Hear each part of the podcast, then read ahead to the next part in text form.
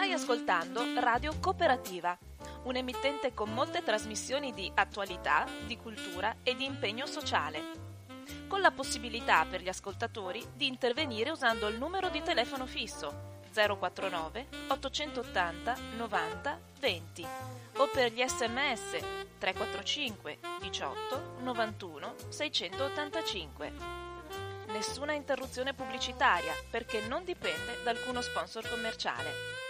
Radio Cooperativa si regge sul lavoro volontario di conduttori e amministratori e vive con la generosità di ascoltatori e soci che l'aiutano finanziariamente. Per farlo basta collegarsi al sito www.radiocooperativa.org che contiene tutto quello che può essere utile per sostenerla. Oppure si può usare il bollettino postale con il numero 120 82 301 intestato a Informazione e Cultura, via Antonio da Tempo 2 35 131 Padova. La frequenza principale è sui 92.7 MHz. Buon ascolto!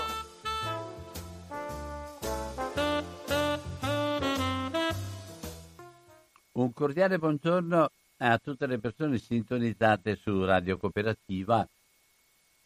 Anche oggi abbiamo un ospite ed è una, una bella notizia perché è veramente fatica anche trovare ospiti che, che affrontino un po' e, e, e anche la no, novità che abbiamo con l'ultimo decreto dove veramente dobbiamo fare tutto il possibile per rendere sempre meno pesante il nostro essere presenti dove ci troviamo e quindi eh, anche questo è uno sforzo. Sto già lavorando come presidente della cooperativa Informazione e Cultura proprio per fare in modo che le trasmissioni siano regolari ma anche siano regolarizzate, nel senso che tutto sia fatto a norma di legge e non soltanto perché noi decidiamo di fare quello che vogliamo. E quindi è, una, è un impegno non, non, non, differente. Lo stesso facciamo anche per la, la consegna del pacco alimentare con eh, gli ospiti che vengono ogni mattina e anche lì stiamo dando istruzioni in modo da uh, fare la, la, la, mantenere un servizio che è sempre più necessario perché la gente che è messa male troverà ancora più disagio di prima per quello che sta succedendo e sempre più le porte chiuse piuttosto che le porte aperte e quindi anche questo è un altro, un altro, un altro aspetto di quello che sta avvenendo. Ma io vorrei quest'oggi intanto partire con Sandro Zozzi che è un MSF un medico senza frontiere che conosciamo già, che è stato anche in Palestina, è stato a, a in che zona della Palestina, quella famosa, un attimo soltanto. Allora, eccolo qua. Nella striscia di Gaza, Gaza Bu- buongiorno a tutti. Eccolo qua. Allora, tu stai, attualmente sei stato in Iraq. Sì. E in che zona dell'Iraq? E sarebbe opportuno anche che avessimo un po' uno sguardo tra Siria, Palestina, Iraq e la zona medio orientale rimane nell'occhio del ciclone perché mi pare di capire che tutto, tutto è, è, in fermento anche in Arabia Saudita e tutto il resto. Allora, come vedi la situazione tu che vieni da quelle parti là? E Beh. che tipo di reazione? C'è quella storia di Lesbo e i profughi, i profughi siriani e la, la storia di Idlib e tutto il resto. Dimmi. Bah, io eh, ho lavorato eh, per circa tre mesi eh, a Mosul, quindi nel nord uh, dell'Iraq. Sono principalmente curdi? E in quella zona che è il governorato di Ninive non si è nel Kurdistan, si è a, adiacenti al Kurdistan. E le notizie recenti che abbiamo uh, relative al Kurdistan siriano sono drammatiche proprio perché uh, c'è un, un, uh, un conflitto in atto, come dicevi prima, a Idlib che ha uh, di fatto creato uh, un'emergenza umanitaria che potrebbe uh, essere considerata tra le più gravi in questi, in questi, ultimi anni, anche perché in questo momento c'è un, un problema legato anche alle temperature cioè? inverno, quindi le persone soffrono il freddo e alcune muoiono eh, per il freddo. È rimasto eh, impresso quella, quel volto di quel bambino appunto morto, eh, assiderato, eh, successivo ai conflitti, ai Idlib, eh, nella stampa mondiale. eh, purtroppo è, un, è, una zona, tutta quella zona, anche Mosul dove ero io, che ehm, vive ancora un conflitto legato anche ad interessi sovranazionali, perché ehm, proprio mentre ero in missione in Iraq tra gli Stati Uniti e l'Iran, ehm, l'Iraq eh, è stato terreno di, di scontro, ma c'è, c'è ancora l'ISIS, e quindi lo Stato islamico è presente, scontri delle forze di coalizione sono tuttora eh, presenti, poco prima che partissi eh, 39 membri dell'ISIS erano stati uccisi proprio dal, dall'esercito di coalizione e tutto questo si scontra anche con ehm, l'emergenza eh, sanitaria de- del coronavirus che cioè? comunque destabilizza cioè cioè, non ho eh, capito, c'è anche lì il coronavirus? Eh, certo, c'è anche lì. Il coronavirus è un, un, un, un problema che eh, stanno affrontando. Eh, quando ci si muoveva prendevano la temperatura e eh, stavano mettendo in atto tutte delle misure preventive perché non, non hanno, volendo anche, non hanno i mezzi Ma per affrontare... a Mosul? O dove questo? In Kurdistan. Ah. Io ero mm, stanziato ad Erbil per il mio ritorno in Italia, quindi ho potuto vedere Era, quello che stava succedendo. Anche in Iraq comunque ci sono delle misure di prevenzione che eh, da diverse settimane sono eh, in uso, come la, la, rilevazione della temperatura, limitare i luoghi di, di assembramento, eh, festività dedicate appunto al al proibire, al, al contenere il, mm, le persone, gli assembramenti di persone per evitare il contagio. In una zona ovviamente dove i numeri sono diversi da quelli italiani per diversi motivi, non, non sappiamo appunto eh, eh, anche eh, quanto ci possiamo fidare di questi numeri perché non tutti i paesi possono fare i test per, per, per sapere appunto se e quanti casi hanno. E eh, la cosa ancora più, più drammatica, eh, gran parte dei paesi non ha le strutture sanitarie per far fronte a uh, un, un, contagio diffuso, a un'epidemia, a un focolaio epidemico. E quindi sì, uh, anche durante la, la, mia recente missione, la guerra, ma anche uh, il coronavirus era un, un, argomento di discussione per prepararci anche a un eventuale conversione del nostro ospedale, eh, che a Mosul si occupa di trauma, in un ospedale so, con un profilo medico dedicato proprio a, a questo tipo di eh, emergenza.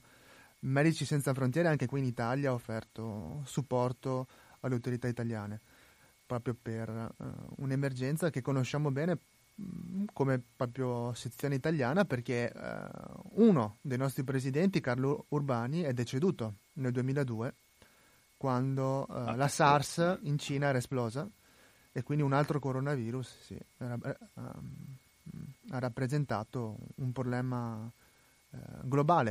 In questo caso la, la, diffusione del virus è, in Italia è qualcosa che stiamo cercando di, di, contenere ed è importante quello che dicevi tu, ricordare appunto ehm, le misure di contenimento, di prevenzione eh, non è uno scherzo, lo stiamo, lo stiamo eh, eh, affrontando insieme e va fermato con eh, la condivisione di buone pratiche e misure di, di prevenzione e di igiene.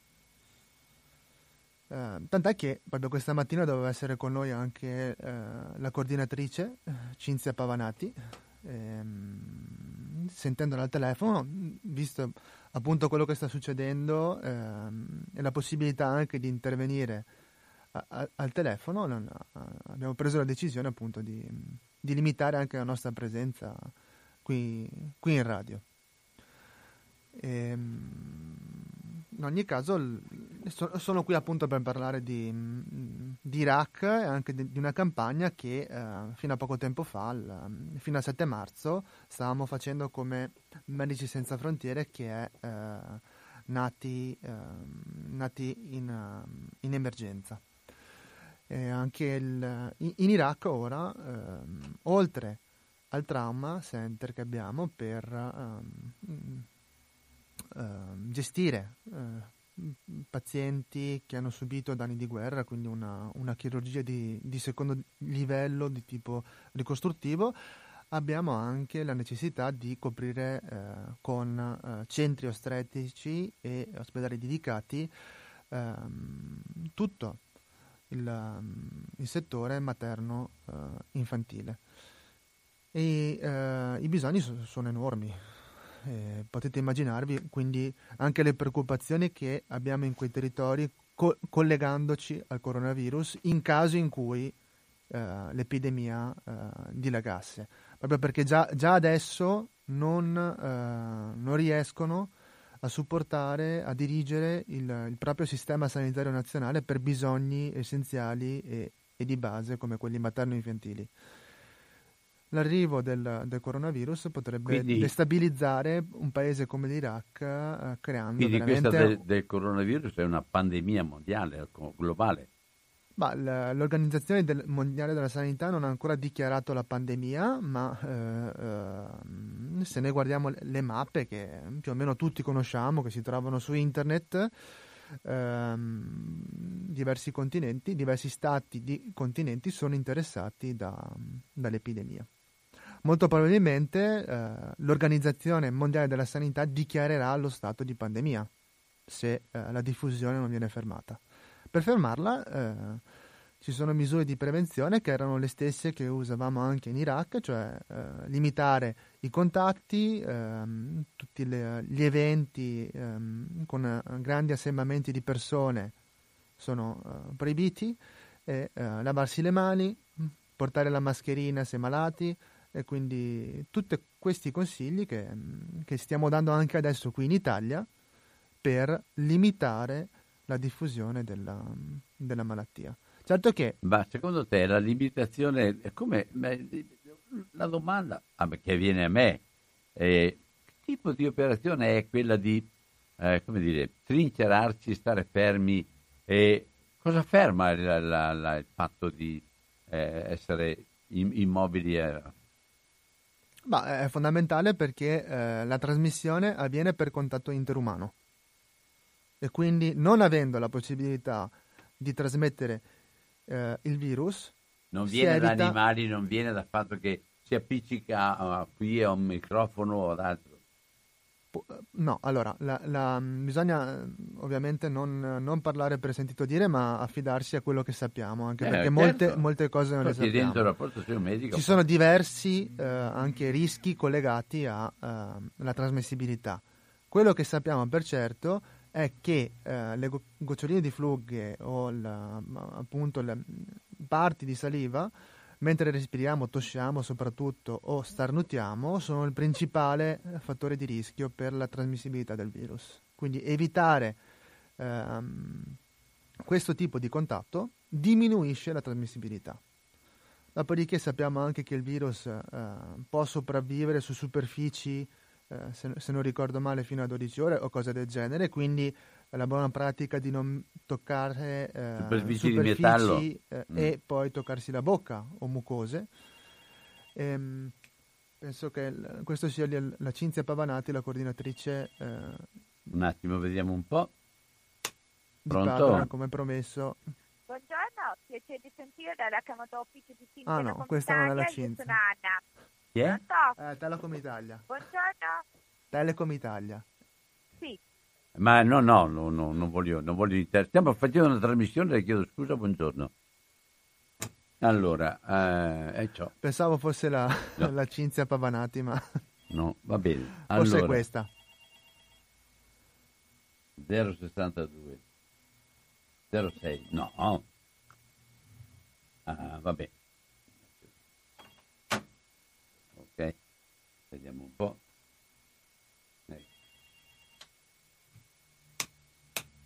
Ah, tornando all- all'argomento di prima, quello che dobbiamo fare è proprio quello di ehm, evitare di toccarsi il, gli occhi, il naso eh, e la bocca con le mani, lavarsi spesso eh, comunque le mani con acqua. C'è con una acqua telefonata? Pronto? Sì, buongiorno, sono Eccola io. non c- sono la- di Telecom. La, la, certo, per fortuna, dimmi. Bene, un saluto allora, un saluto a te Don Albino, un saluto a Sandro che ho sentito più volte ma che ancora non ho visto. Mi dispiace Vai? Non, non essere qui, Eh, ma eh, appunto abbiamo mi dispiace discusso. Non essere, non essere con voi, perché in realtà io sono una persona un po' disobbediente di solito, però in questo, in questo caso, visto che ho anche una mamma molto anziana a casa, ho deciso di sottostare alle regole e quindi di non, di non muovervi, non muovermi. Ecco. E quello che volevo dire, è, riprendo quello che ha, anticipato, che ha anticipato Sandro, tra l'altro Sandro sa sempre quello che, che deve dire, ha un'esperienza e una conoscenza medica che io non ho. Eh, volevo solo ricordare questa campagna, questa campagna nata in emergenza che fino a due giorni fa aveva un numero per le donazioni, ma che adesso ha soltanto un numero verde che invito ad utilizzare per chi ancora volesse ehm, fare una donazione ed è 800 913 146. Eh, che cos'è questa campagna? Sandro ne ha accennato eh, parlando di Mosul, eh, dove noi dal 2017 abbiamo aperto una maternità, ma eh, nati in emergenza eh, l'abbiamo focalizzata su sei paesi eh, dove le situazioni sono molto complicate e difficili, o c'è la guerra o comunque eh, c'è una alta mortalità infantile e una incapacità dei sistemi sanitari di eh, dare un supporto. Quindi quello che volevo ricordare sono questi sei progetti. Uno è in Afghanistan, non è come da noi, in Afghanistan nascono 2000 bambini ogni mese. Pensiamo che, eh, ci diceva una nostra operatrice, che dove lavora lei a Castelfranco ne nascono mille all'anno, quindi pensiamo un po' al confronto. Poi abbiamo la Repubblica Centroafricana, che è quello che ha la maggiore mortalità infantile e credo che Sandro mh, ne sappia qualcosa perché è stato più volte anche in quel paese.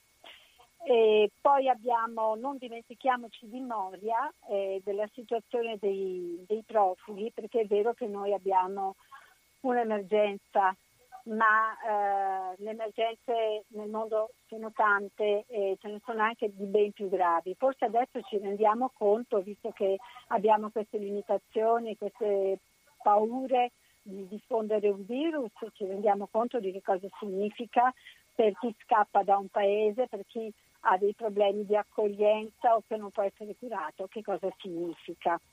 Ecco, e il, il Moria è, è, una tragedia indicibile. Noi abbiamo una clinica pediatrica, ma sappiamo che i casi gravi non vengono, non, la, la sanità greca non li accoglie, quindi noi siamo un po' con le mani legate perfino. Ecco, e poi abbiamo ancora un altro progetto in Libano dove sono eh, dove c'è un grosso campo rifugiati e dove la salute materno-infantile è al centro dei nostri, dei nostri progetti. Ecco, io volevo ricordare questo e poi lascio la parola a Sandro per, per tutto il resto. Insomma. Grazie. Vi, vi ascolto e mi raccomando, allora cerchiamo di essere obbedienti, ecco, visto che sto facendo questo sacrificio anch'io. Se questo viene detto da una disobbediente, va bene, ciao. Va bene, ciao, Ciao, ciao mille, buona Ciao. continuazione. Ciao Ciao. Cinzia.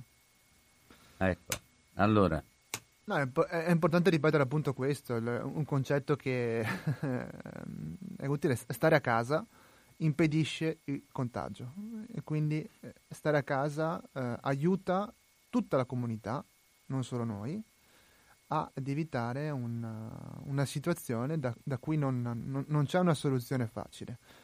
Come anestesista rianimatore mh, ho letto quel- mh, parecchi commenti sul documento che ha pubblicato la Società Italiana di Anestesia, che parlava appunto di, di scelte difficili che verranno fatte in caso di necessità, e introduceva il concetto di triage, che non è nulla di nuovo, e que- questa cosa ha un po' sconvolto eh, l'opinione pubblica quando in realtà è un, è un concetto medico ehm, molto eh, utile proprio per salvare vite, non per, non per perderle. Si tratta semplicemente di eh, non prenderla più come, come, è stato fatto di recente come eh, un forse, ma è un'emergenza, è un'emergenza e quindi dobbiamo eh, contenerla.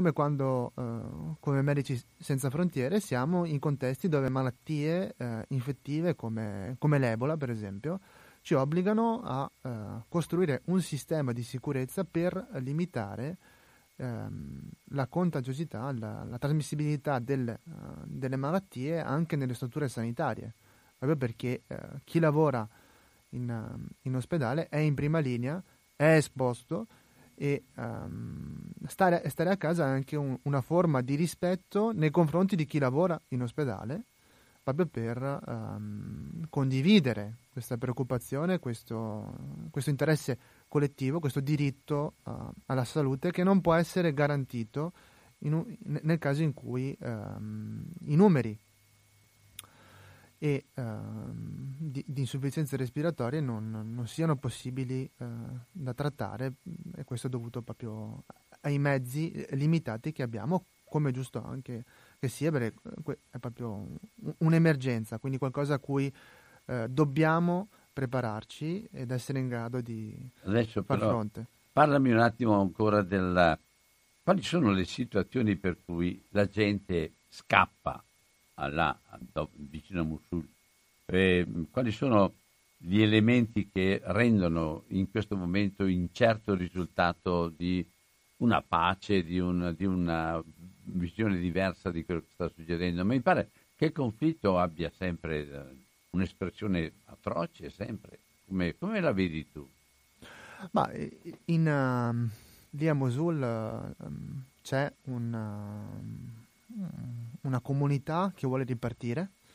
Parliamo della, della seconda città della, dell'Iraq dopo Baghdad per la vita universitaria, che è stata uh, praticamente rasa al suolo dopo eh, 2014 quando cioè, la, l'ISIS, lo Stato islamico, ha preso, ha preso, la città, nel 2017 con la liberazione ehm, hanno bombardato e i segni dei bombardamenti sono ancora lì, eh, lì presenti, ma la, la, la popolazione ehm, in parte, quando e se poteva, è fuggita, ma adesso vorrebbe, vorrebbe ritornare è, è un'area che eh, a noi come eh, diciamo cristiani eh, siamo molto legati perché è la Mesopotamia. Mosul è, è accanto a Ninive, la famosa città biblica. A Ninive. E si trova appunto ehm, attraversata dal Tigri. E quindi sono diciamo, anche luoghi che ho eh, eh, eh ri- vissuto ricordandomi anche la, l'aspetto biblico. Eh, l'aspetto sì, legato alla mia infanzia, alla, ai racconti che si fanno su, quello, sulla Mesopotamia, sugli Assiri, quello, su, quello della, sulla della, culla della civiltà. Della anche. zucca che cresce, vai. Sì, esatto. Se non, non, non, non uh, è un, uh, un simbolo anche la, la, la, rinascita di queste zone è, un, è qualcosa che l'umanità deve, deve pretendere, ma purtroppo um, interessi sovranazionali anche dovuti alla presenza del petrolio nell'aria e dell'acqua eh, rendono l'instabilità un fattore non solo scatenante i conflitti, ma anche eh, un deterrente nei confronti di chi vuole e prova a ripartire. Ehm, non posso non, non, ricordare appunto tutti i colleghi medici, ehm, anestesisti con cui ho lavorato durante questi tre mesi e mi, mi, mi, fa male ricordare anche come i loro volti siano segnati eh, dalla guerra, eh, i capelli del, dei ragazzi, di giovani che purtroppo non ci sono, li hanno perduti. Quando? Do, dopo che hanno subito l'invasione, la presa, la presa della città e, e, tutti i bombardamenti. Quindi traumi che si vedono anche, non solo solamente le braccia, le gambe, ma anche un distur- disturbi post, post-traumatici che sono delle vere e proprie eh, patologie psichiatriche eh, diffuse. E la resilienza, la capacità cioè di far fronte a queste situazioni di questa, di questa popolazione è, è, incredibile, ma ovviamente si scontra anche con ehm, l'impossibilità di poterlo fare, perché i, i conflitti sono ancora ehm, molto accesi. Molto accesi eh, sì. Ma la, la, la, la, condizione, perché si parla sempre di... Eh, dei, dei, dei, due, dei, due, rami dell'Islam e quindi si parla sempre soltanto dello scontro ideologico religioso. La realtà della gente qual è? Allora, eh, gli sciiti e i sunniti sono un argomento in, in, Iraq, proprio perché il nord e il sud si vede un po'. Ma un perché po il potere si sposta una volta dai, io... dagli sciiti, un'altra volta dai sunniti? Com- com'è la, la, il governo in questo momento qua? Che, che, io che, penso che la religione non debba essere fatta certo. e utilizzata no. come argomento certo. di conflitto. Certo. Certo che l'evidenza dimostra proprio come ci sia un, un utilizzo di queste differenze proprio per alimentare conflitti e ehm, un, de, delle situazioni, delle situazioni che hanno, uh, uh, sembra una continuità eh, millenaria. Sì, ma non... Se vogliamo fare dei corrispettivi, sono dei corrispettivi storici che possiamo fare anche noi, eh? perché anche nel cristianesimo divisione tra gli evangelici, i cattolici, gli ortodossi sono ancora presenti. E tra Iran e Iraq in questo momento che tipo di eh, rapporti ci sono? Allora, tra l'Iraq e l'Iran c'è un, una collaborazione perché l'Iraq è uno dei pochi paesi che può commerciare con con l'Iran e quindi sì, ma il, anche questo è, il, ehm, è, stato messo a repentaglio proprio dal virus, dal coronavirus per esempio. Eh sì, perché hanno bloccato le frontiere. Ah. Nel momento in cui eh, l'Iraq confina con, uh, con, l'Iran e questo ha creato anche dei, crea dei problemi eco- economici non indifferenti. Il virus si è diffuso ma, prima in Iran che in, in Iraq. Il virus è diffuso in Iran ci sono dei casi anche in Iraq. Quello che stanno facendo, differentemente dall'Iran, che ha eh, dichiarato appunto di avere eh, un serio problema, è quello di, di contenere il più possibile ehm, il dilagarsi della, del virus all'interno della, dello Stato e quindi con misure di controllo. Misure di controllo che riguardano anche eh, paesi eh, come l'Italia. Per me, per esempio, non è possibile tornare in missione in Iraq, perché l'Iraq ha proibito lo scalo appunto di, di tutti. Interessante che gli italiani si trovano rifiutati in tante parti del mondo adesso, no? Fa riflettere, fa anche capire come ci si possa sentire dall'altra parte, no, non certo eh, con tutte le sfaccettature e le, e le tragedie che, che vivono gli altri popoli, ma dà una dimensione del, dei problemi che, eh, di cui dobbiamo farci, farci carico anche come uomini più che come cittadini. Che, argomenti che noi viviamo purtroppo ogni giorno condividendo esperienze in contesti dove ehm, si, ci si scontra con la violazione di diritti umani e di principi fondamentali che, che noi consideriamo acquisiti ma che non lo sono e che eh, forse stiamo anche perdendo, come il diritto all'acqua per esempio. Il diritto all'acqua che è un uno dei problemi anche della, delle zone eh, di guerra, uno dei, dei, più grandi problemi, anche dove c'è l'acqua, perché quando parliamo di acqua dobbiamo sempre distinguere eh, l'acqua potabile, quella che, quella che, si può bere, e l'acqua invece che si trova ne, nei fiumi, nei laghi, che invece eh, sì, è bella da vedere, ma può essere molto pericolosa e causare epidemie come quella di colera, che ciclicamente si trova anche in un paese come l'Iraq quindi non, non recentemente, ma appunto sì, anche l'Iraq ha visto epidemie di, eh, di colera.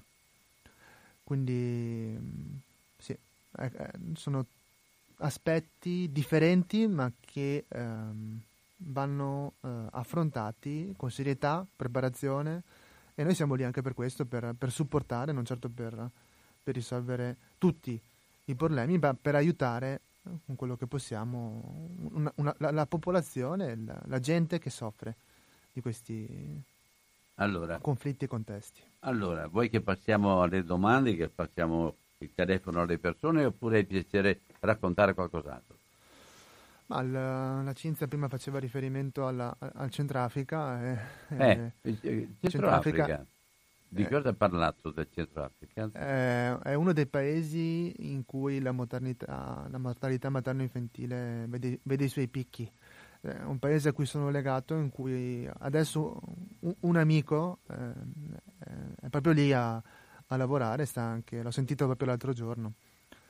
E, mm, ed è sconvolto appunto dalla situazione di vita ehm, e dai problemi che sta affrontando eh, nel, nel nord del paese, a Bambari, proprio per eh, sì, la difficoltà di accesso alle cure e anche di ehm, ehm, dialogo con eh, le autorità del, del luogo, perché ci sono sempre anche lì dei conflitti che bloccano ogni tentativo di continuità nel portare aiuti. Quello che il, ehm, mi diceva era anche proprio che si sentiva un po' in colpa, proprio perché era partito prima del- dello scoppio del- dell'emergenza coronavirus e quindi sì, il- eh, i suoi colleghi qui lo, lo rivorrebbero indietro e si sentiva proprio in colpa per essere lì e non qui ad aiutare eh, i- i medici e gli ospedali qui in Italia. Quindi forse a, breve tornerà proprio per, eh, per non eh, lasciare il, suo ospedale appunto senza un, un importante contributo. Ed è sì, un paese Centrafrica che comunque eh, spero non sia anche coinvolto dal, dal coronavirus proprio perché eh, oltre ai conflitti vive anche eh, il rischio di essere ehm, appunto eh, un- una zona di presenza dell'Ebola perché si trova a, a- a essere confinante con, con il più grande Congo e inoltre ha anche un, eh, un pericolo collegato proprio alla, alla possibilità che eh, il coronavirus eh, diffonda anche in, in queste zone. Spero che questo, che questo non, ovviamente non accada perché è una popolazione che da, da più di vent'anni eh, si vede e si trova in situazioni di conflitto e di emergenza sanitaria che possiamo definire cronica, cronicizzata. Ma siamo presenti e stiamo aiutando questa popolazione con dei piani di sviluppo in collaborazione anche con ehm, il Ministero della Salute Pubblica su ambiti anche um, non facili da affrontare come l'aborto. E quindi eh, la, la corretta pratica e la possibilità mh, delle donne di usufruire della pillola anticoncezionale o della pillola abortiva o di trattamenti sanitari che fino a poco tempo fa erano totalmente illegali. E quindi eh, sì, eh, le donne morivano proprio perché ehm, usavano no, morivano per eh, pratiche eh, collegate all'aborto clandestino. Non è, eh, come succedeva in Italia, come succedeva in Italia. E quindi al di là dell'aspetto etico o, o religioso che si può mettere in ballo, c'è una- un aspetto reale sanitario e, e quello che, che cerchiamo di fare in Centrafrica è proprio garantire a questa popolazione di avere un servizio, un servizio che deve essere fornito, altrimenti persone eh, senza scrupoli o ignoranti il- veramente il, mm, uccidono donne che eh, non hanno nessuna colpa alla fine. Allora, eh, in, in Africa c'è qualche caso di coronavirus in Africa? Ci sono dei paesi in cui il coronavirus è presente. Io quando ero in Iraq eh, ricordo che anche il vicino Egitto Isra- anche il vicino Egitto ha avuto alcuni casi. Quello che può succedere e, e che eh, purtroppo succede già con altre malattie è che eh, molta gente forse ha già contratto eh, la malattia, molta gente forse sta anche morendo di questa malattia, ma noi non lo sapremo mai proprio perché non hanno un servizio sanitario nazionale, una capacità di risposta e anche di controllo di eh, questo tipo di, di malattie. È un po' come quando parlavamo del, dell'HIV ai suoi inizi e, e- e le cose non è che siano molte, molto cambiate in questi contesti. In Centrafrica, per esempio, la, il test um, per l'HIV, il trattamento per l'HIV non può essere fornito in tutti gli ambiti, proprio per uh, difficoltà logistiche o dovute proprio alla, mancanza di... al, al, conflitto in atto.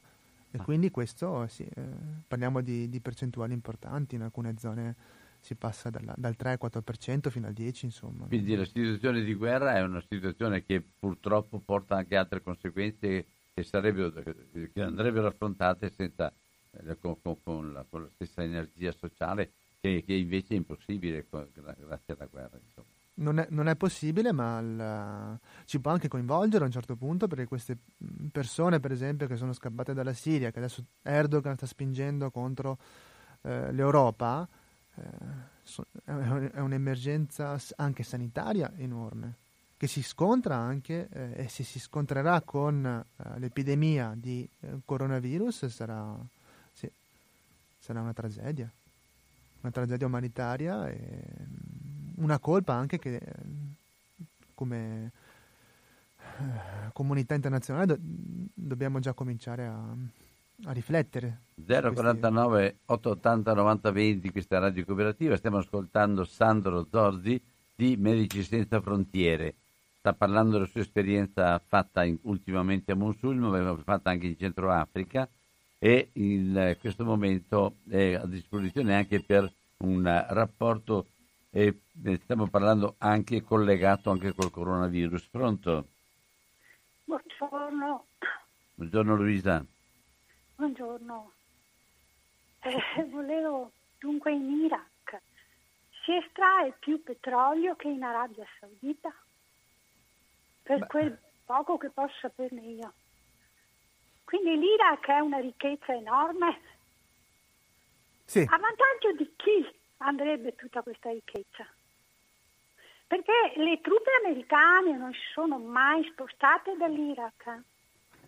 Cioè ci devono essere le basi americane, mi sembra. Sì, diciamo che recentemente Trump ha uh, dichiarato appunto che uh, ci sono delle evoluzioni proprio per uh, spostare le basi americane dall'Iraq, proprio per le recenti evoluzioni che hanno visto un, un conflitto interno all'Iraq che però coinvolgeva gli Stati Uniti e l'Iran più che l'Iraq stesso. Ma eh, eh, hanno subiscono attentati gli americani in Iraq. Sì, certo, certo. Eh, è logico, perché si fanno fuori il petrolio, quello è il problema. E la gente non ha neanche l'elettricità, ci sono zone dell'Iraq che non hanno l'elettricità. Sì. eh? Anche Mosul viveva per la maggior parte del giorno del, dei tagli di, di, corrente che ovviamente si ripercuotono anche su dei beni essenziali come sono tutti gli alimenti che vengono mm, il progetto refrigerati. O, sì, sì, il, sono realtà che, che, ho vissuto e le, le, confermo, sì, è vero. Sono dei disagi come anche l'acqua potabile. Il progetto americano è non chiaro, lampante, mi scusi se... Se mi permettono, penso che ci arriviamo tutti se vogliamo arrivarci. Eh? Cioè, il progetto americano non è certo di fare gli interessi della popolazione civile irachena. Cosa dice lei, dottore? Cioè, ah, il progetto, eh? Ma sì, sì eh, ci sono degli interessi. Ci sono degli interessi. No, ci interessi... Sono, c'è la volontà ben precisa di, di destabilizzare la zona, certo. che è ancora più grave. Sì, ehm, diciamo che non è solamente l'Iraq, è proprio tutta, tutta quell'area. Mm, quello che sta su- scusi, succedendo no, nella vicina Siria, a, Idlib, eh, eh, eh, sì. un, Quindi c'è, c'è, noi parliamo di sciiti sunniti. Sappiamo che il terrorismo islamico nasce in Arabia Saudita e che oggi l'Arabia Saudita arma e finanzia il terrorismo islamico in tutto il mondo, anche quello in Africa che sta facendo disastri. Sì, cioè, Nigeria. Eh? Sì, Boko Haram, Nigeria. Sì, cavoli, sì, abbiamo un sacco di nigeriani qui a Padova. Cioè, quando mai le civiltà democratiche volute occidentali superiori hanno mm, preso di mira l'Arabia Saudita? Non è mai accaduto. Perché? perché è in mano il potere finanziario, giusto? Ma il, di, di, diciamo che di, di sicuro non, eh, nei paesi non democratici, ma anche la comunità internazionale eh, molto spesso ha dei bisogni economici che stanno un po' sovvertendo il concetto di diritti umani e eh, garan- non garantendoli anche proprio per, per, interessi puri e meri interessi economici, ragione. Lo sappiamo, il, parliamo di commercio di armi o di altri aspetti o di altri conflitti come lo Yemen, sì. No, no, ma proprio, delle, delle, evidenze, non possiamo nasconderci. Ehm, quello che è importante è anche non stare in silenzio, quindi fare sapere che, non, che lo sappiamo e che non è giusto. E anche a volte in Italia recentemente, proprio dal porto di Genova, hanno fermato delle, delle armi che dovevano essere spedite proprio sì, in Arabia sì. Saudita, come lei diceva. Proprio sì. perché il, ci sono delle leggi internazionali anche sul commercio di armi che vengono sì. uh, infrante e uh, trattati non rispettati. Uh, sì, ci deve essere sì, più, ma più poi attenzione. vengono protetti. Questi fanatismi religiosi vengono protetti, capisce, proprio dalle civiltà democratiche occidentali, volute aggiungiamo quello che vogliamo, vengono protetti non solo il, il, il, terrorismo islamico, perché la matrice è saudita, ma anche il sionismo israeliano. Non se ne parla proprio, non esiste. Um, e in quell'area il progetto sionista si sta realizzando. Perché è lampante quello che sta accadendo. Buono. Cioè, Grazie. Abbiamo, i, i, i, I palestinesi che fine hanno fatto, che fine stanno facendo? Idem per la Siria, per l'Iraq, no? Cioè dall'Eufrate al Nilo. La famosa profezia biblica che deve essere realizzata secondo la logica del, del sionismo israeliano. Beh, questo è... Cioè, Luisa, chiudiamo? Eh, grazie, scusate. Buongiorno. Buona giornata, grazie Luisa. Chiudiamo anche l'intervento, altrimenti diventa una... Comunque finisci, commenta pure. Sì, Sandro.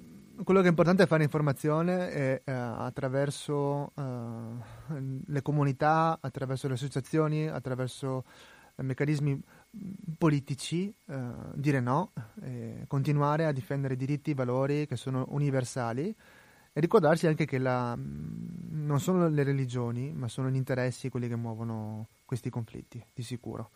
E anche quello che dicevamo prima tra i sunniti e i sciiti è, è il pretesto per uh, creare uh, un conflitto, ma non è, non è, di certo... È come se, se guardando nost- il nostro aspetto, se noi ci mettessimo a dichiarare guerra agli evangelici, cosa che abbiamo fatto peraltro. Eh? Pronto?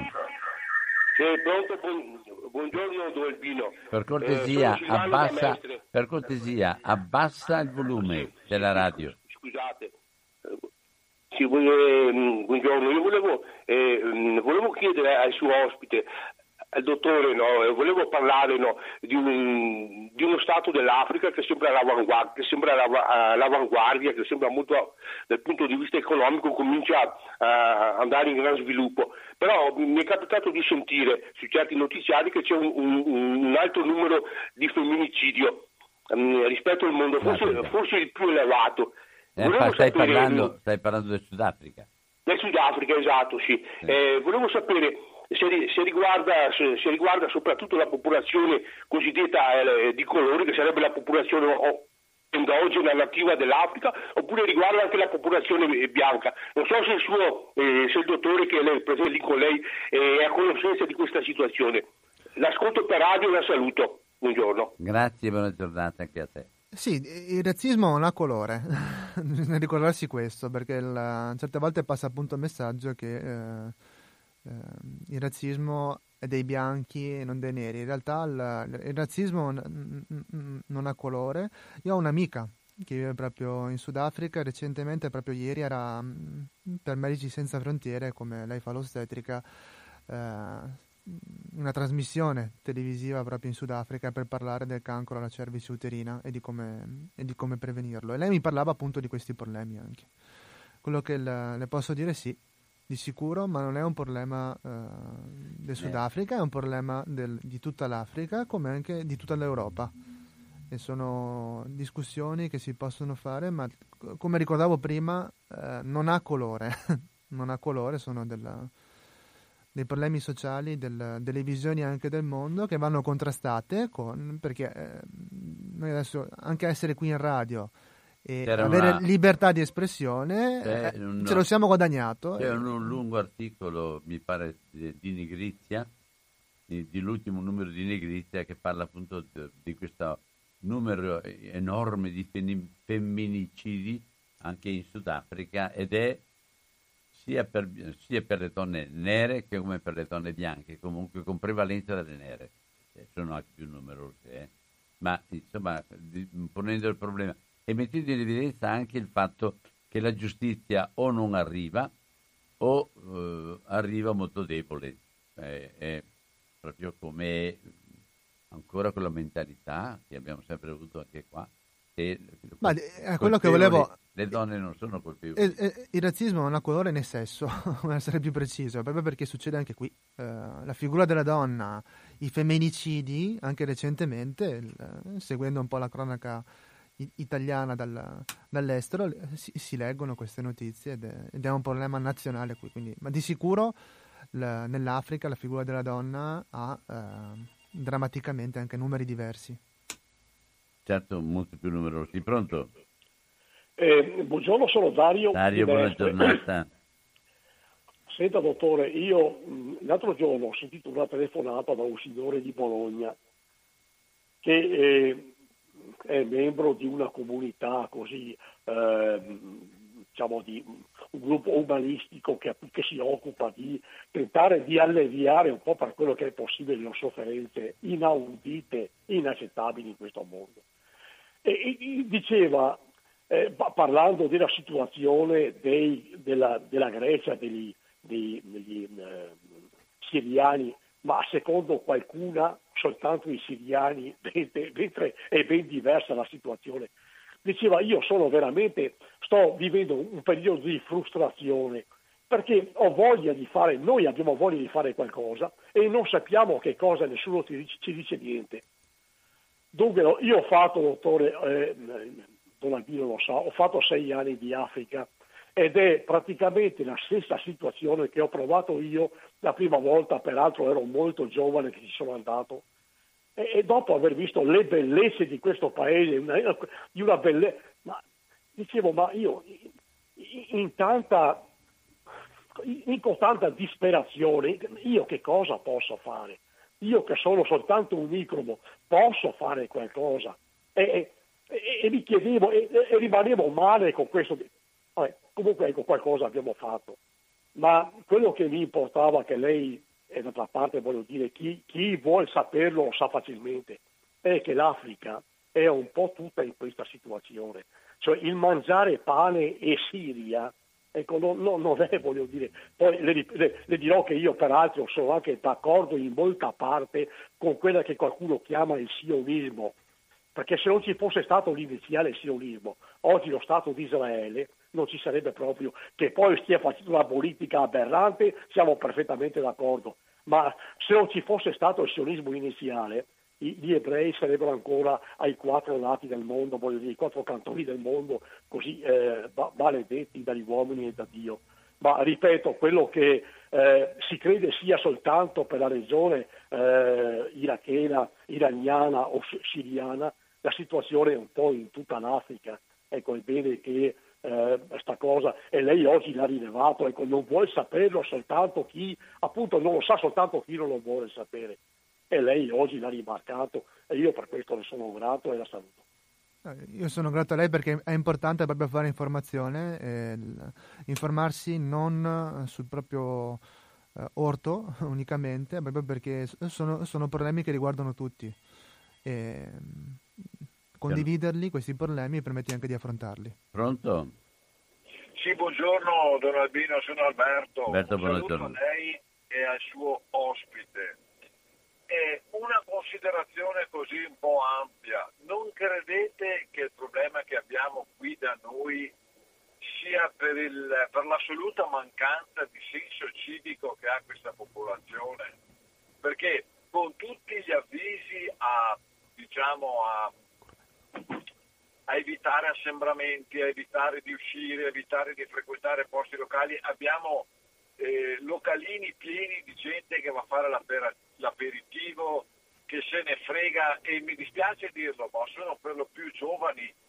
E io credo che a questo punto sia un po' il prezzo da pagare per avere tolto dalle scuole eh, la materia che riguarda l'educazione civica, perché io credo che in Germania o in Inghilterra quello che viene detto dal governo viene affrontato ed eseguito alla lettera, salvo pochi casi. Avere un paese che se ne frega, che si riversa in spiaggia perché vede un po' di sole e che va ad assembrarsi a bere gli aperitivi sia dovuto a mancanza di senso civico e di lasciare sempre perdere di questo uso questo termine, di questo buonismo, dire ma sì, cosa volete che sia. Una considerazione, se mi è consentita, me la faccia fare, rubo 30 secondi. Qualcuno ha detto che avrebbe una mezza intenzione di denunciarmi perché io avrei esaltato il, l'evasione fiscale. Ecco, io invito queste persone ad ascoltare attentamente quello che viene detto dalla mia bocca, ma molto attentamente perché al tempo stesso potrei dire che queste persone dicono tranquillamente che per risolvere i problemi del mondo bisognerebbe sparare, sparare ai vari potenti del mondo. Ecco, quindi io sono responsabile di quello che dico e non di quello che qualcuno vuole capire perché ha la giornata storta. E siccome ho anche tanta memoria, so che qualcuno ha detto ripetutamente che bisognerebbe sparare ai potenti del mondo, quindi se parliamo di denunce ci faremo una bella risata. Grazie e arrivederci. Buona giornata anche a te Alberto, vuoi dire qualcosa? No, il, condivido il senso civico, eh, manca in, nella popolazione italiana dopo quello che abbiamo visto succedere recentemente prima della, dell'attuazione del decreto è, è, terribile, nel senso che manca un'educazione, anche un rispetto della comunità e anche de, del rischio per tutta la popolazione.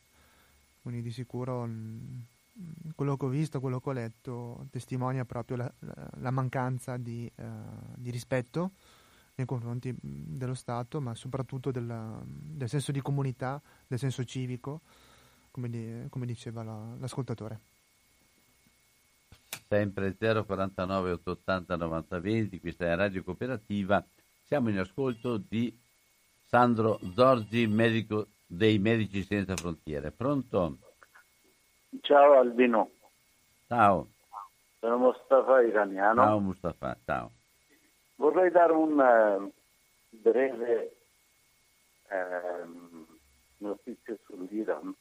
Sì? Eh, su questo uh, coronavirus, eh, per la negligenza e per la disattenzione dello Stato islamico del suo capo Khamenei, lui quando, eh, siccome c'era una per i deputati di Parlamento, loro erano a corrente di questo coronavirus per eh, motivi non hanno avvisato la gente, poi continuavano a fare viaggi con eh, in Cina e tornare, che dopo è nato tutto da città Santa Cum. Adesso abbiamo tantissimi eh, eh, ragazzi, tantissimi malati che stanno morendo. Non abbiamo ancora la um, statistica giusta perché abbiamo a che fare mh, con un governo bugiardo, eh, il popolo non ha nessuna fiducia a questo governo. Eh, sono mh, morti eh, tanti eh, infermieri e medici eh, soltanto eh, perché i soldi che viene cavato dal petrolio viene esteso per organizzare le organizzazioni terroristiche nella zona loro eh, stanno lottando in, in, in, in, una situazione tragica il popolo iraniano. Abbiamo tante donne iraniane in prigione, cominciando da quelli famosi Nassim Sotoudeh, avvocatessa. Abbiamo a che fare veramente con un governo pan-islamico che vuole nella zona avere eh, il potere, sta, sta facendo braccia di ferro con Stati Uniti, Arabia Saudita da una parte è diventata alleato di eh, altro dittatore Bashar Assad e Russia da, dall'altro lato. Quindi eh, abbiamo poi eh, per quanto riguarda il popolo iracheno, siccome avete parlato, la popolazione di Iraq non sono d'accordo con l'ingerenza del governo islamico iraniano, ci sono state tantissime manifestazioni contro l'ingerenza del governo islamico iraniano in Iraq. Non vogliono questa eh, ingerenza di questo governo.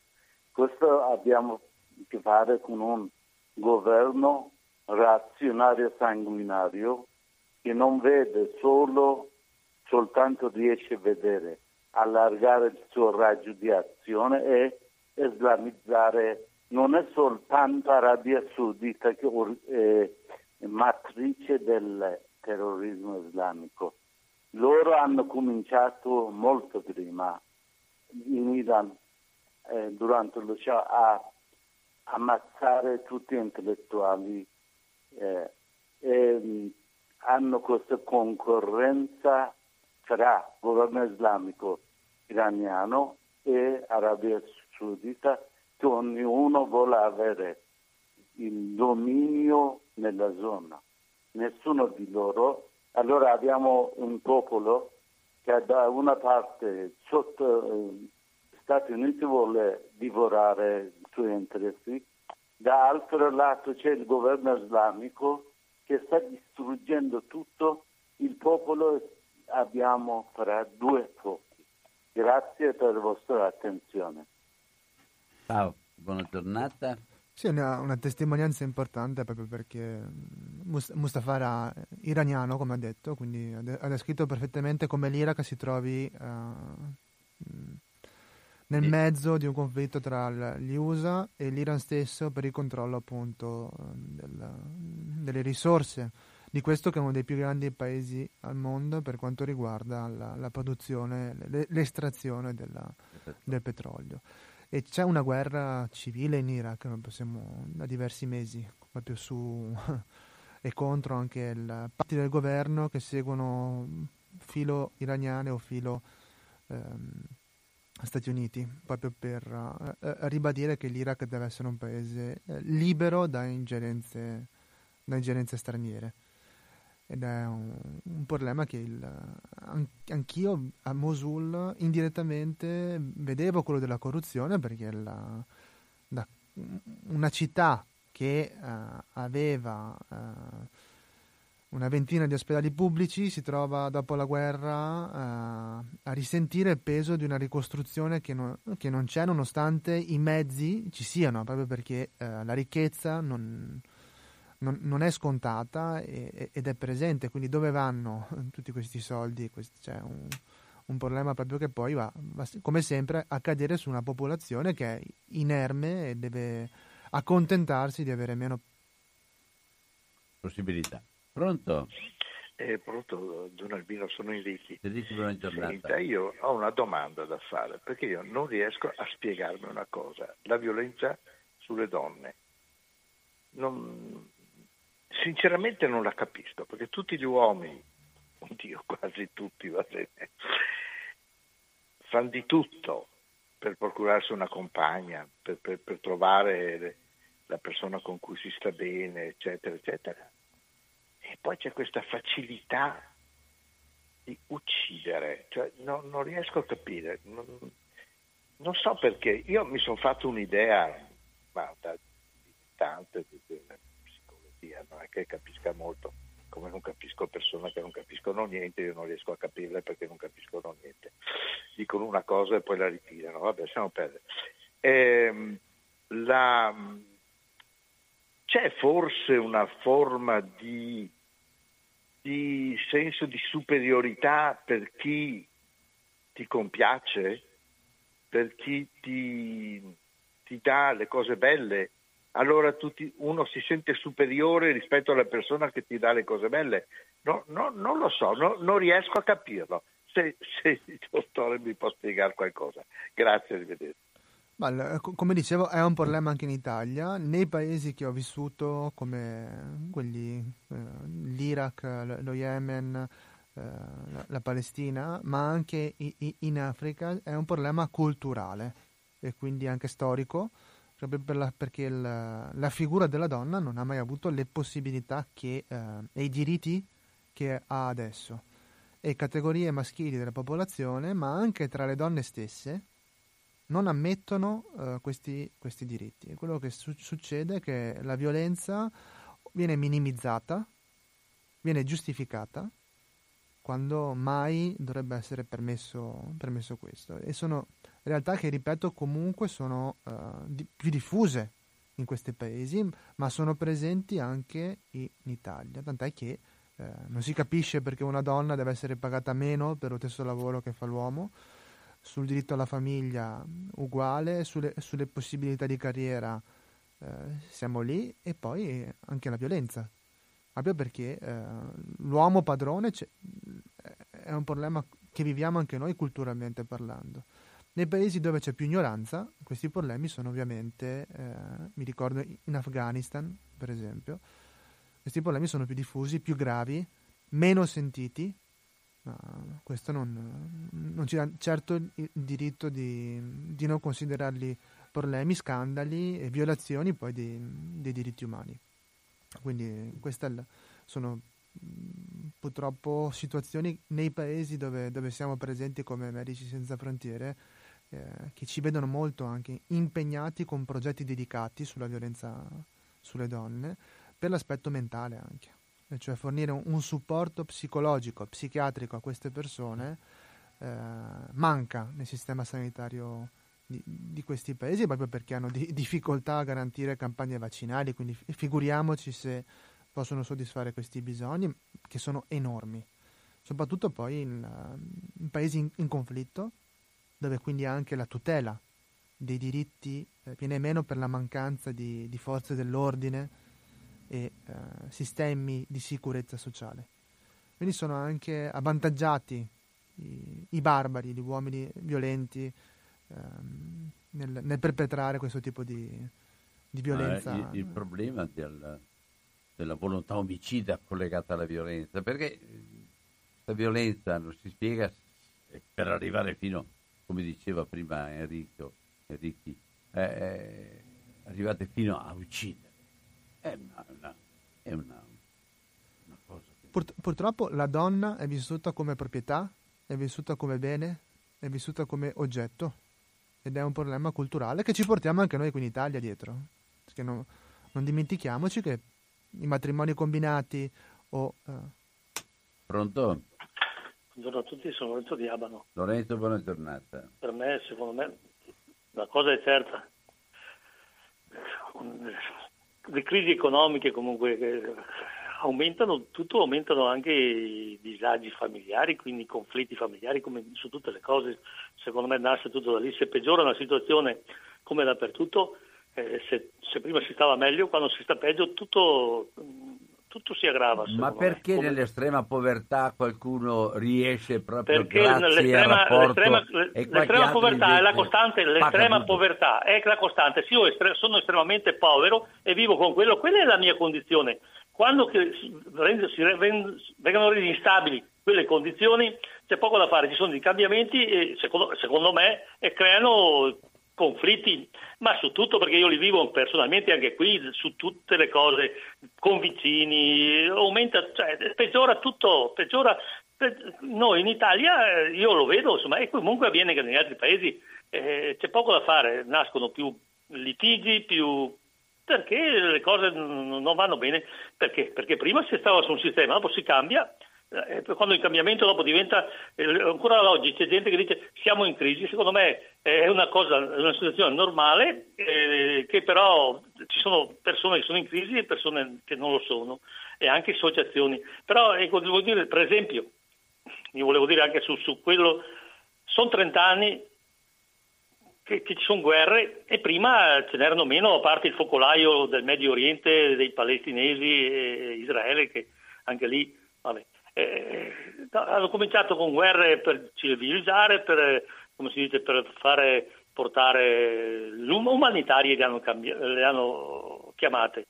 E ora chiedo una domanda specifica, eh, dall'esperienza che sono 30 anni ormai che ci sono queste guerre, cominciando qui proprio nell'Europa, nelle porte dell'Europa, eh, dei quali non hanno fatto niente, eh, hanno migliorato la situazione o l'hanno peggiorata? Secondo me l'hanno peggiorata. E quindi eh, quando si dice la, l'Iraq è instabile, ma chi è che ha portato quell'instabilità lì? Ce l'ha portata qualcuno.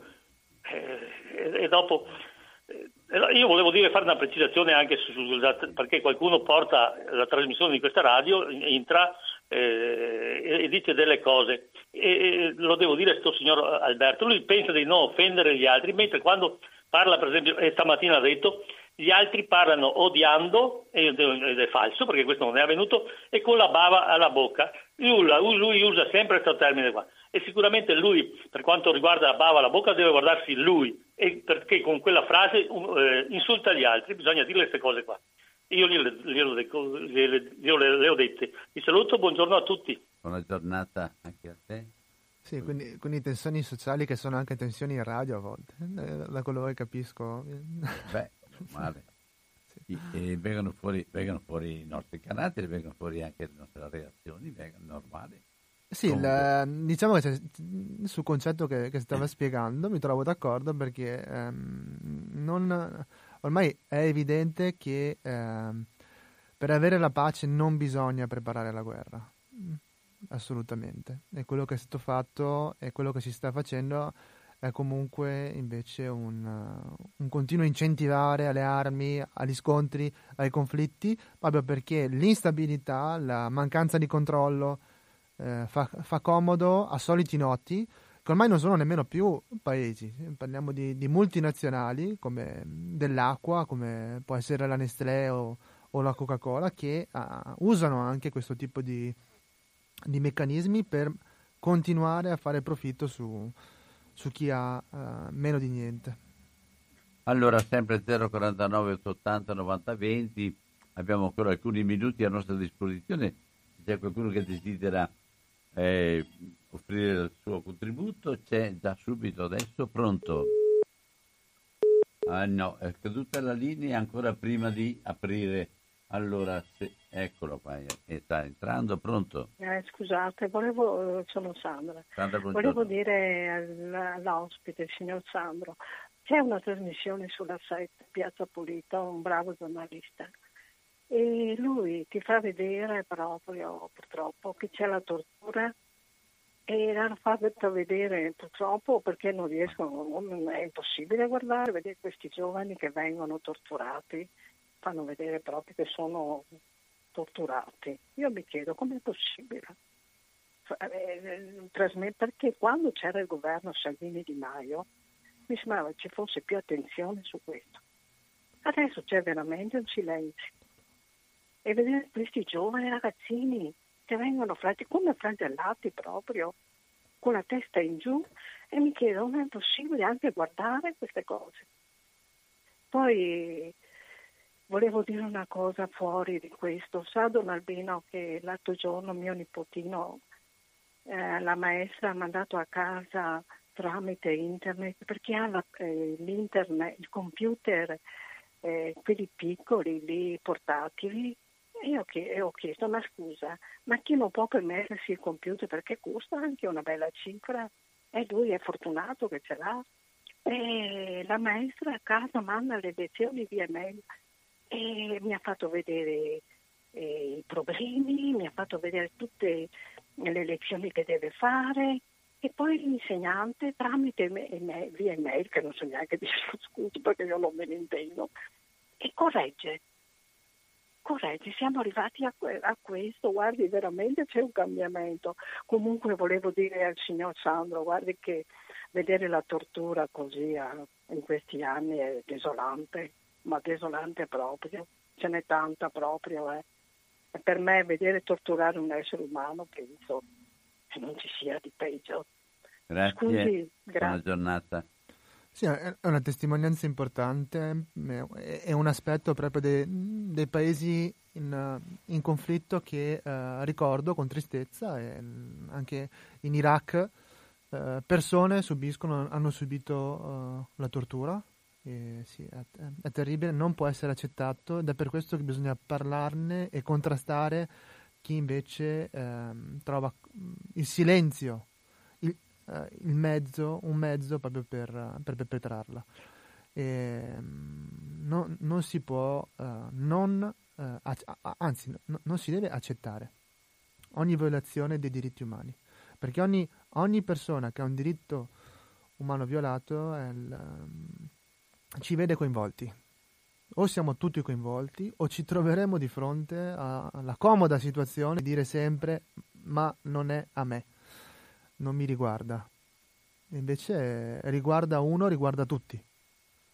Questo è, un concetto che dobbiamo essere capaci di eh, diffondere sempre di più perché quello che vedo adesso, tornando in Italia, è un individualismo che nemmeno di fronte a un'emergenza nazionale riusciamo a sradicare.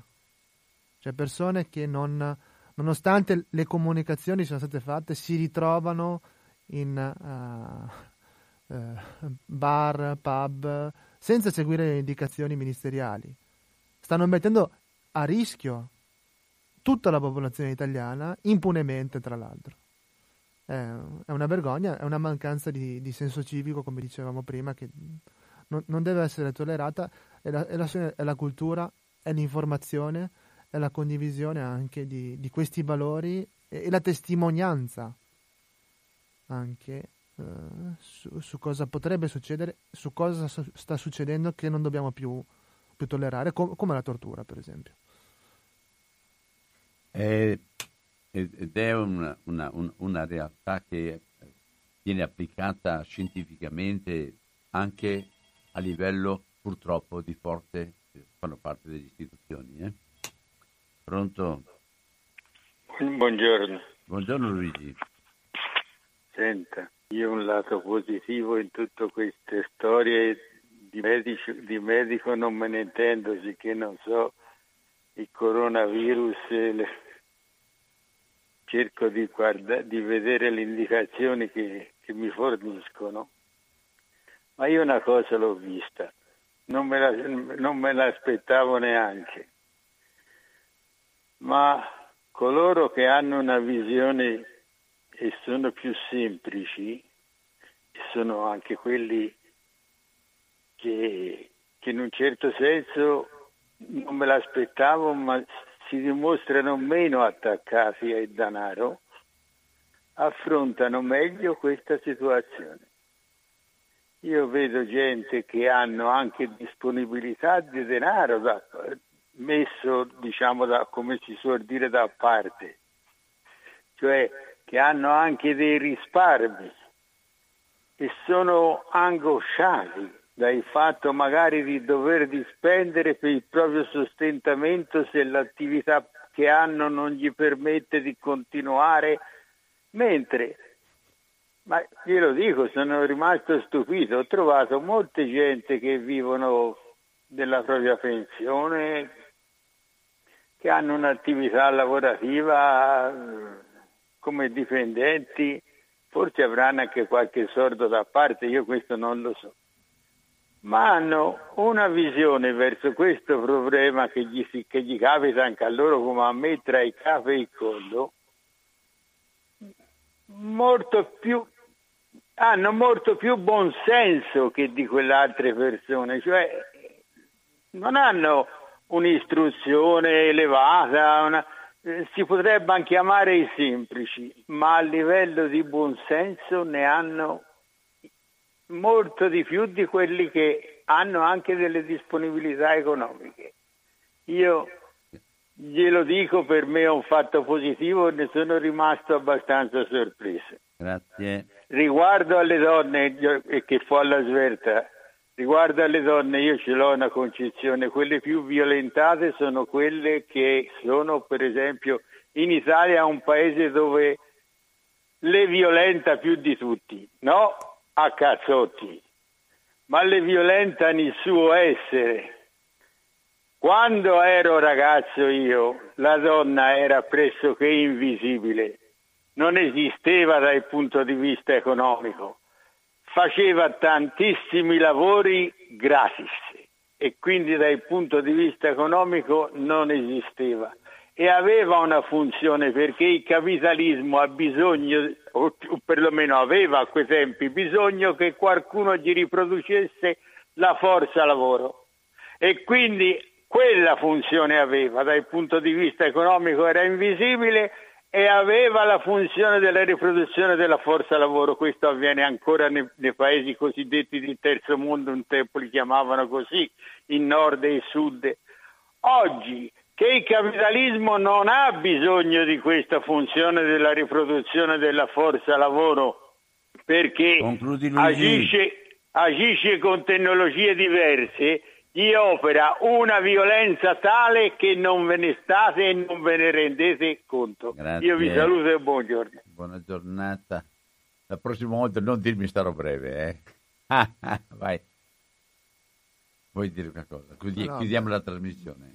Penso che... mm, No, volevo ricordare per Medici Senza Frontiere la campagna Nati in Emergenza che si è recentemente conclusa e ringraziare chi sta soste- ci, ci sta sostenendo e, e ricordare appunto di- a tutti gli ascoltatori di stare a casa perché il- sì, in, questi, cosa- in questi- la- in questi momenti è giusto anche ehm, riflettere Sì. sull'im- sull'importanza di Avevo seguire con me anch'io un messaggio, ma non abbiamo il tempo, quindi lo, lo- lo tengo buono ancora, ma un messaggio che spiega proprio perché e come anche far prendere sul serio quello che sta avvenendo e non snobbare non credere di fa- fare i bravi perché a me non è successo niente. esattamente. Bene, ringrazio Sandro Zorzi e ringrazio tutti voi che avete partecipato. Ci risentiamo. Ripeto, anche per la radio, stiamo approntando un,